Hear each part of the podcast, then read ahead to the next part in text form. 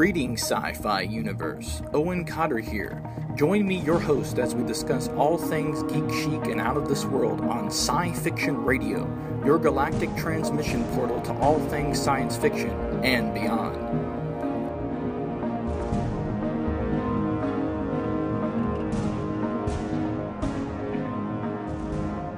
Welcome to Sci Fiction Radio. On today's show, we have actor Bill Blair. Sit tight while he joins the show shortly. Bill, you there? Yep. How are you doing, buddy? Welcome to the show. Thank you. It's fun to be here. Good stuff, man. Good stuff. Uh, I was I was uh, going over some of your stuff. Now, for the listeners, can you introduce yourself and tell everybody what it is you do in the entertainment world? Uh, how long do we have? uh, I got about thirty minutes. okay, well, I I think I can do the Reader's Digest version. Uh, my name my name is Bill Blair, and I am an actor and entertainer, all around performer. But uh, I've actually specialized in what people would know me from in the science fiction uh, industry and in fan uh, fandom itself is mm-hmm. from such shows as Alien Nation, Babylon Five, the Star Trek TV franchise, uh, Charmed, uh, geez, Sliders uh, Resident wow. Evil. Uh, it just you know the list goes on and on. And what that has accomplished for me uh, since the early '90s is to be invited and now listed as of 2011 as the Guinness World Record holder for the most special effect makeup characters portrayed in a career. Wow, that's awesome, man. Wow. She Um, that's, Can you tell that's everyone about how that came about? Uh, how the world record came about? Yeah, like how was that? How did you? How was that? And like, what was it like being a part of something like that? Um, well, if I understand you right, um, a lot of people had always asked me how many I had done, and I I'd never really added them up. But I do know I was spending a lot of time in the makeup chair and on a lot of days on on different shows. And at one of the conventions I was attending in Minnesota, uh, a fan came up with this banner, big banner, and he asked me to sign it and underneath list as many of the characters as I could recall that I had done on Star Trek and Babylon 5. I made started two columns and I hmm. got down to the bottom of the banner and ran out of space. I was even surprising myself how many I started to remember. So a wow. few years later, uh, another gentleman had said, "Do you have any idea how many number how many you have done?" Uh, you know, you've probably done more than anybody else. And I said, well, I don't know. I mean, those Universal monsters and um, you know, there's people that I've worked with on Star Trek and everything have done an awful lot of them as well. I said, but I, let me see. I'll, I'll start adding them up. And at one point, I went online and uh, through other research to look up people like Lugosi and Karloff and all these Universal monsters and from other shows that I was familiar with to see if I could find anything. And going back, you know, literally to the days of uh, Addams Family and the Munsters and uh, Planet um, Plan Nine from Outer Space and all all the science fiction stuff I could come up with and see what I could find. And I didn't find anything. So I, fi- I finally located the Guinness World Record website, and I clicked on a little button that said "Make an inquiry." That's what they say over the across the pond. They say "Make an inquiry." So hmm. uh, I sent them a note and just said, "I've been, you know, doing this, and here's my website. I was wondering if you have any record, any listing for people like Karloff and Lugosi and these Universal Monsters, or people that have done this type of thing, and how many?" And within a few weeks, I got an email back that says, No, we don't have a category like that. We looked at your website. Would you please submit? We'd love to have it. That was their basic response. And that's how it actually came about. It took me four years of part time work while I was still working on shows, but it took me four long years to compile all the records that they asked for for verification, assemble all of that with both video clips as well as still photos from the episodes uh, of every show that I could come up with and find. Plus, uh, fortunate, I'm a pretty good record keeper and actually was fortunate enough to have all of my uh pay records from all the shows that I'd worked on since the late 80s. And I used wow. those as a map and went started going back through and traced everything that I could. And when it was all mm-hmm. said and done, as far as actual different characters, now this is not different makeups. In other words, there's more right. than one Klingon character, more than one Cardassian character, more than one type of Minbari or Narn from Babylon 5. Mm-hmm. So I, I went through, and when I was all done and I weeded out all the repeats and everything, we came, I came up with a number that they approved of 202. Wow. That is amazing. And um yeah, fortunately I have no allergies to the the latex and the glue. I'm not claustrophobic, uh, which are three major uh requirements for doing this kind of work. You cannot be claustrophobic. You cannot have allergies to the latex and the adhesives that they use, and even for that matter, the removers, so that it can come mm. off. I mean, I've watched people take uh, these prosthetics off way too quickly and damage their skin. Um, oh, I was at a convention one. I was even at a convention one time. Um, oddly enough, also in Minnesota, I believe it was. And somebody asked me about what kind of adhesive, what kind of glue we use to hold the prosthetics on, and then what do we use to get it off? Because you know he was always having such a hard time getting his back off, and so it, it kind of begged the question: Well, what are you using to put it on with? And his hmm. answer was super glue. Oh wow! I said, well, that's why you're having a hard time take it, taking it off. That super glue is not supposed to come off of skin. mm-hmm. So oh, that's right. uh, I I immediately advised them that no, we use very high quality professional medical adhesives to apply the prosthetics, and then also high quality uh, removers designed specifically for breaking down those adhesives and if you do it right, and for those that are listening that like costuming and, and like, you know, putting the masks on and everything like that, if you do it right, it's like getting a daily facial. You'll be like me, you'll be a senior citizen and still look like you're 30. Wow. You don't need Botox, don't need those lifestyle lifts or anything like that. You know, save your money, just put on makeup every day and take it off. That's, that's and have awesome. fun doing it. Drive down drive down the road sometime looking like a Klingon and look at all the stares you'll get. nice. You've played in a ton of science fiction series over the years. Out of all the various characters, uh, just curious, which is your favorite that you've portrayed? And also, as a follow up, what sci-fi shows were you the most fun for you as an actor to work on? All right, first part of that question, my, I'm going to use it as the most memorable. Is that okay? Oh, that's perfect. That's the most memorable. Make, most mm-hmm. memorable makeup character that I've ever done. Oddly enough, is not from Star Trek, Babylon 5, or any of the science fiction shows on television or in movies. It was the fact that I got to portray Frankenstein's mm-hmm. monster, a classic oh, Universal wow. monster that I thought was absolutely a thrill to do, um, and have it done professionally for a short film that was done with our Mistress of the Darkness, Elvira. Mm-hmm um, as a pre-show for the attractions at Halloween at like Six Flags and Knott's Berry Farm and stuff for oh, her cool. um, for her for her stuff that they used as the feature. And in this was not my, I was Frankenstein's monster. Another friend of mine was Dracula, and another friend of mine from all from Star Trek and Babylon Five played the Wolfman, mm. and we had an absolute blast for two and a half days shooting this little four and a half minute video. And mm. uh, but but the most memorable part of getting to play Frankenstein's monster, our stylist actually worked at Universal Studios and had permission and brought for me to wear the exact costume that Fred Gwynne had worn during the Munster series of the 1960s. Wow, no way. Wow. Yeah, I was getting to wear a really great piece of history. Um, and I understand now why also he was so hot. That that that that costume probably weighed almost as much as I did after you put all the padding and the boots and everything else on. Um, but that's that's made that the absolute most memorable character that I've ever done in makeup, just because of wearing that costume. Mm-hmm.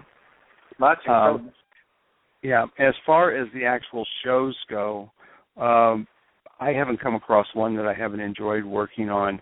Um, I have a real passion, of course, for Star Trek, having watched it growing up in the '60s, Um, and at that time, of course, as a child, never even thought that, hey, I'd be in Hollywood and actually working on that show and working next to some of these great actors of all time in science fiction, uh, let alone appearing side by side with them at these uh, conventions where people come out and get a chance to meet us. Uh, and so I have my reasons really for loving to work on that franchise.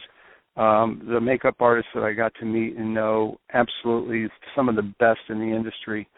Uh, they always took really good care of us. Crew was always, you know, very respectful of those of us that you know wore this makeup for hours and hours and hours on end, and you know didn't complain.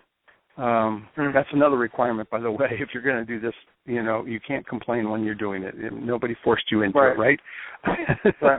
right. Um, and but I love Babylon Five equally because it was like mm. a family. Um, Star Trek was done on the Paramount lot, of course, and the hmm. stages, wardrobe, makeup, hair, production offices, they're spread all over the Paramount lot. Whereas with mm-hmm. Babylon 5, we were in an old converted warehouse that had been turned into sound stages.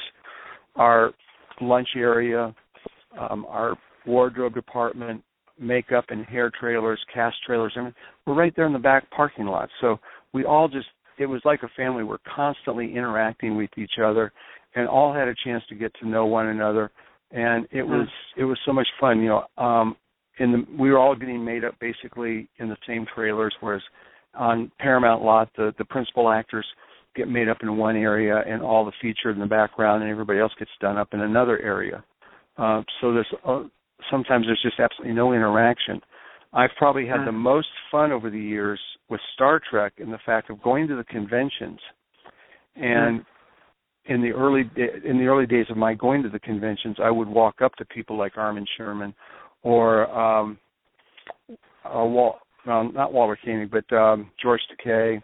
I'd walk up mm-hmm. to uh, Gates McFadden from Next Generation or Marina Sirtis or Denise Crosby, any of these people that I had worked with on Star Trek, and I'd start talking to them and and and talking about the show, and you could just see the curious look in their eyes about who is this and how does he know me so well and then when I would finally introduce myself, they wow. would put two and two together because they had never seen me out of makeup.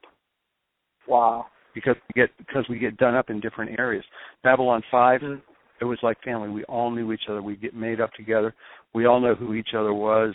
It was it was mm-hmm. just a whole whole different atmosphere. So I, I never want to uh, separate those two or say one was more memorable than the other. They both had their equal qualities of why I loved being there.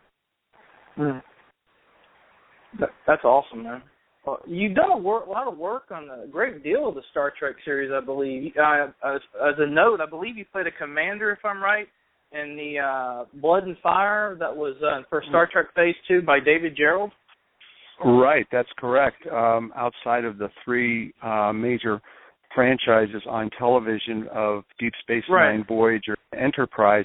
I also guest starred alongside Denise Crosby in a mm. two-part episode of Star Trek Phase Two, which was originally known as New Voyages, and then they switched it over to Phase Two. Right.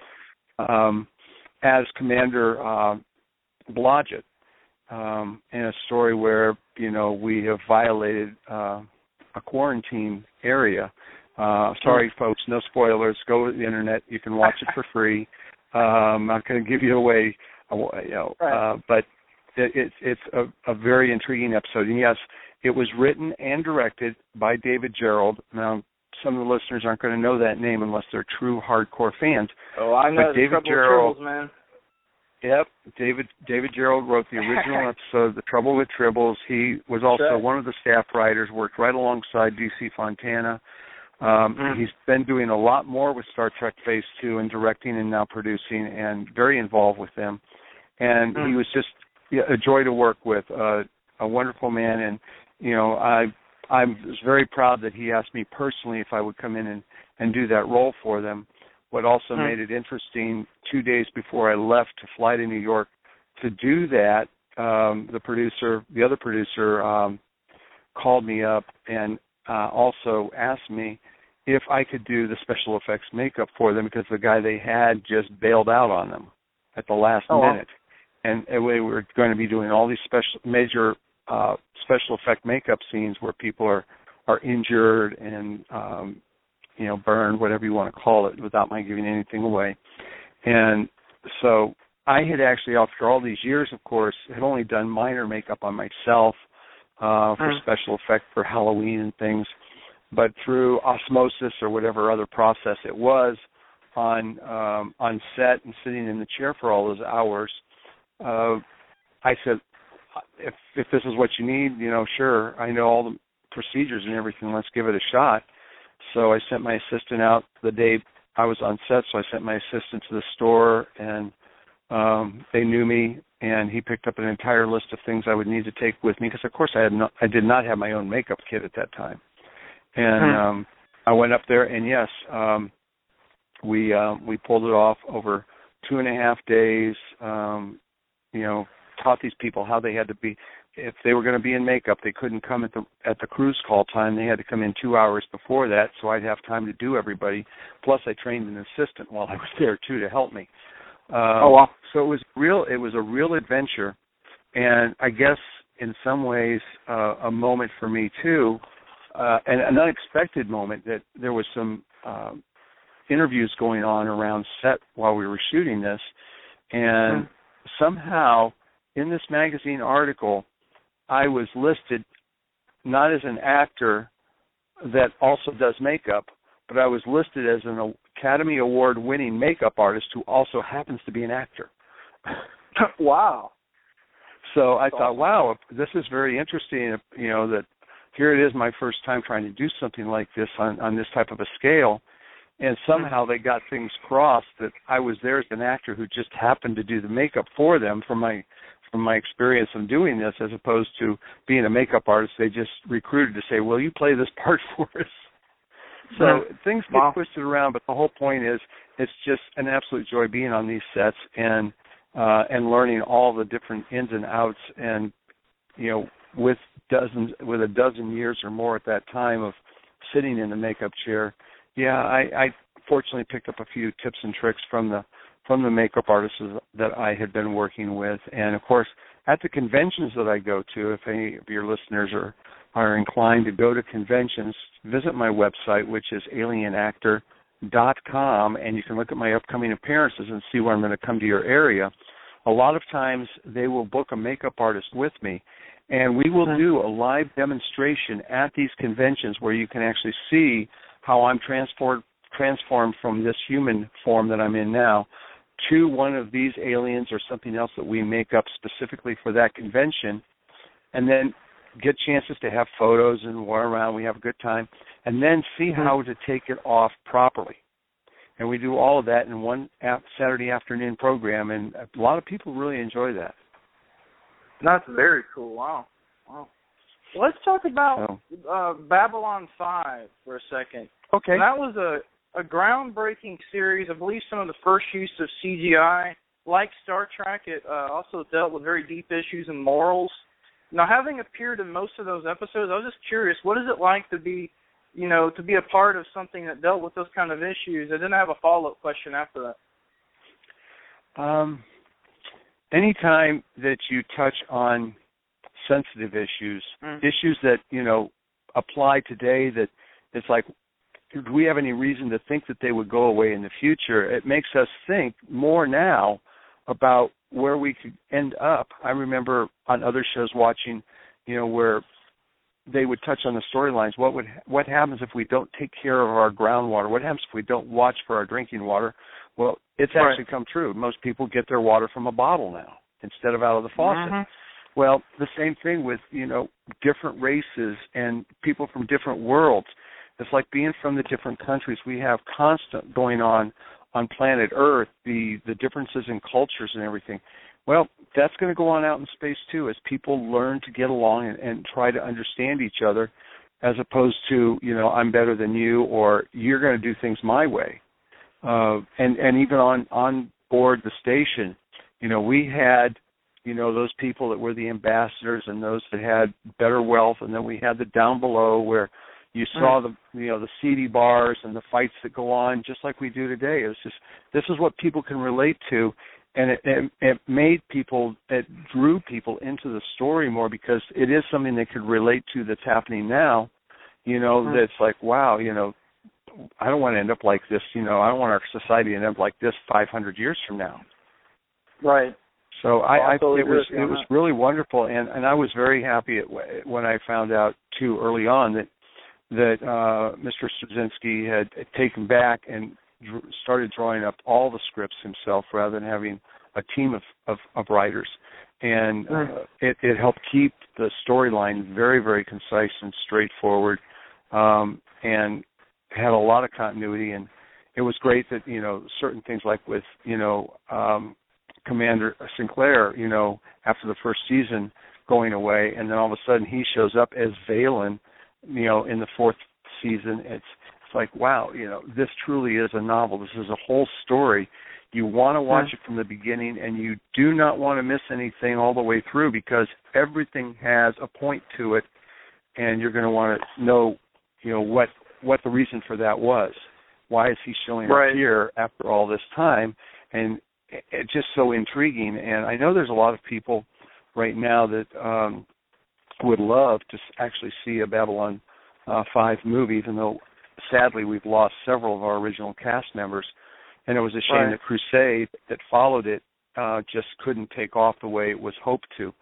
Um, Hmm. But Babylon 5, you're right, it was very, very groundbreaking in terms of some of the CGI work. It was not a matter of, you know, flying all over the cosmos, but an actual place in space that you know was a whole society all of its own, its own Right. you know government, and had to, had to become its own government when, of course, you know factions on Earth said no, you're going to do it our way, and they said no, we're not, because we don't want you, you're you know we don't want you interfering. You know we're doing great up here, uh, kind of Right. thing.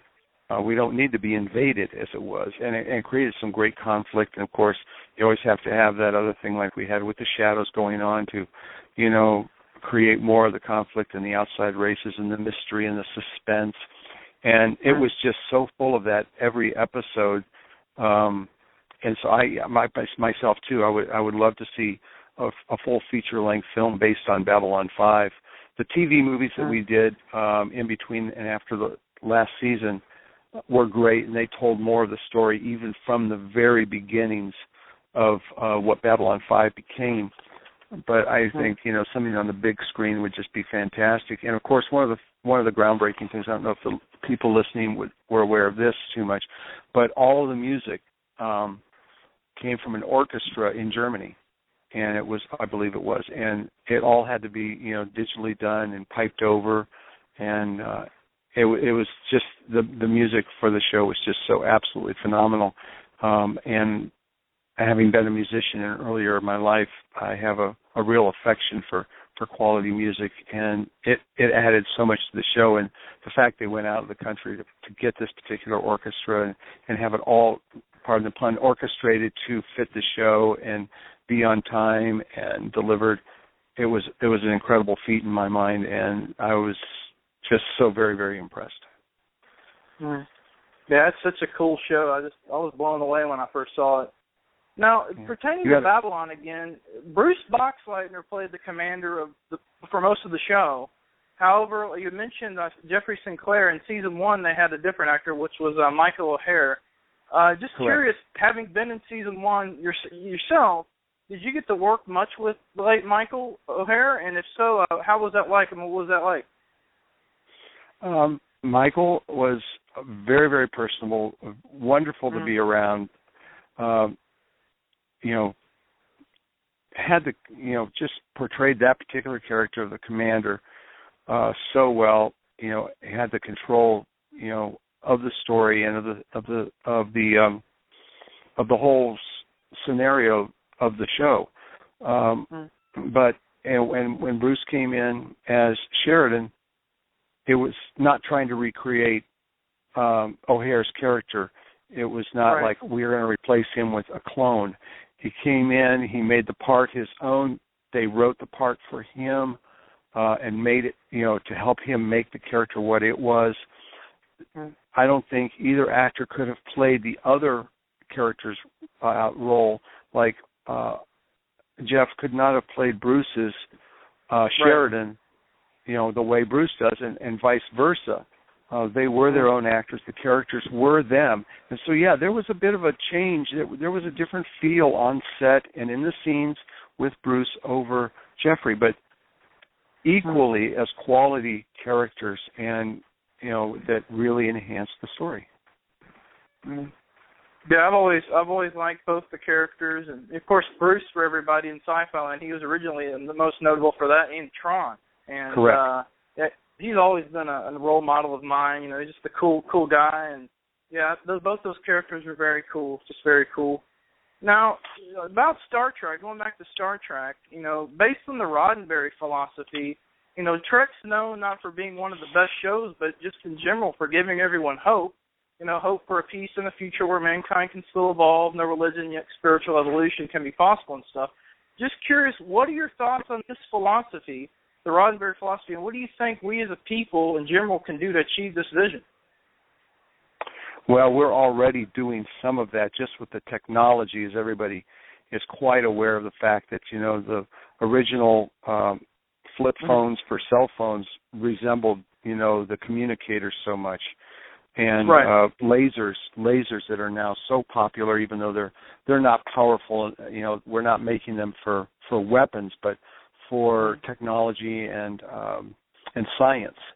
So a lot of that, you know, that vision on the technological side has really come through. The most classic, of course, the kiss between Kirk and Uhura. You know, this interracial stuff is becoming far more accepted now in our society than it ever was in the past. Um, as as also going towards you know the uh, recognition in every state of gay marriages and everything. So right while a lot of people thought, you know, Roddenberry's vision was so idealistic, um, it also was, you know, very, you know, uh, forethinking, and that you know he knew and he felt this is the way it was going to go. Is in some ways our own modern day prophet. Um, but mm-hmm. also, and I'm going to and I'm going to take the opportunity to jump back to Babylon Five because okay. even with Babylon Five, we're now you know, and going back even to the Jetsons, we're now having communications devices that go on the back of our hands or like wristwatches.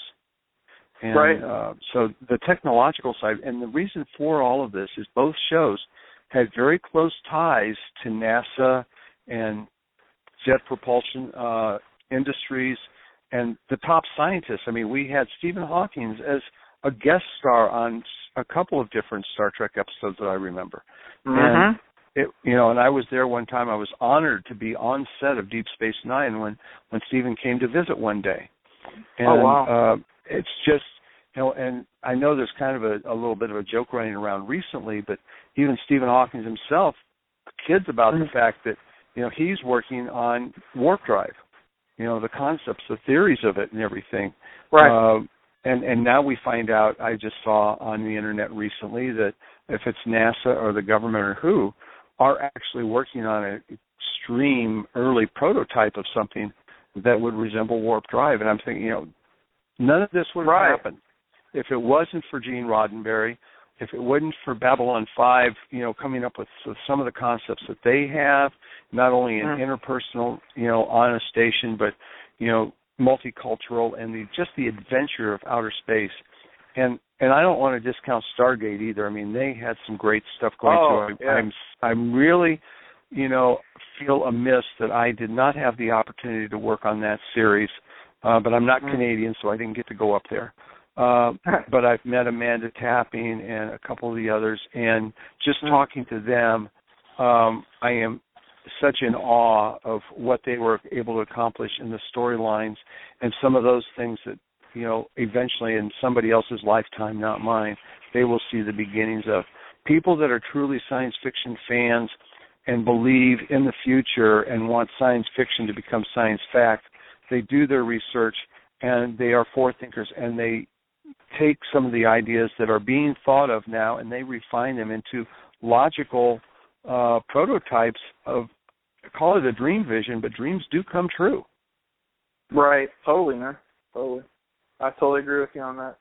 Well, we have a little bit of time left. Um, I know you've given out your website. Are there any other websites or any other information you'd like to give out to people to find out more about your various projects and upcoming appearances? Um, I am, you know, I'm not that hard to find on the internet. I, I will be the first to say, if people really want to Mm-hmm. learn about me, if they will just go to a, a search engine like Google um, Mm. and type in Bill Blair Hollywood. They used to be able to just type in Bill Blair, but after all that stuff that went on in Toronto, that police chief whose name is Bill Blair is getting all the attention now, and he can have that kind of attention. I don't want it. So That's instead good. of just Bill Blair, you now have to type Bill Blair Hollywood. I'll be the first dozen or so results that come up. You can find my website, my primary website, which is alienactor.com. If you want to see a lot of the different shows that I've worked on over my career, you can also find me on IMDb, the Internet Movie Database, and a, a resume of all sorts of shows that I've been working on. I most recently just shot an episode of ABC's Mistresses, obviously not in makeup. Uh, you'll actually get to see the real me, and that'll be on, I'm guessing, sometime in August. Um, of course, I was in Argo. If you have not had a chance to see Argo, and based on the ratings and the numbers, there might be a few people that haven't seen it. Um, but if you have seen it, go back and watch it again. You will spot me as the big silver blue-eyed robot, basically the Argo Oh, wow. humanoid robot in the fake movie. And uh, that was me. And um, you can contact me. I, I love. I'm on Facebook. You can find me on Facebook. Uh, my fan club, the Bill, the ex, uh, exclusive Bill Blair fan club. You can find it at BillBlairFanClub.com. There's a Facebook page for Bill Blair fan, the Bill, the Bill Blair fan page. Where I'm getting tongue tied. Um, it's just uh, there's all sorts of information. I love to hear from the fans. Uh, love to meet everybody I can at the conventions. If if you go to my website, if I'm coming to your area, I'll be in Ohio later this year. I'm going to be in Germany twice again later this year, uh, and I'll be in uh, North Carolina later this year as well. Come out and see me. I'd love to meet you. Um, we'll chat, and we'll have a good old time. The conventions are a lot of fun. Awesome, man. Well, Bill, it was a Bill, it was a great having you on the show, and I just want to wish you the best on all your your projects. And take care, my friend. Thank you so very much, and thank you for everybody that's been listening. My pleasure, man. Bye bye. All righty.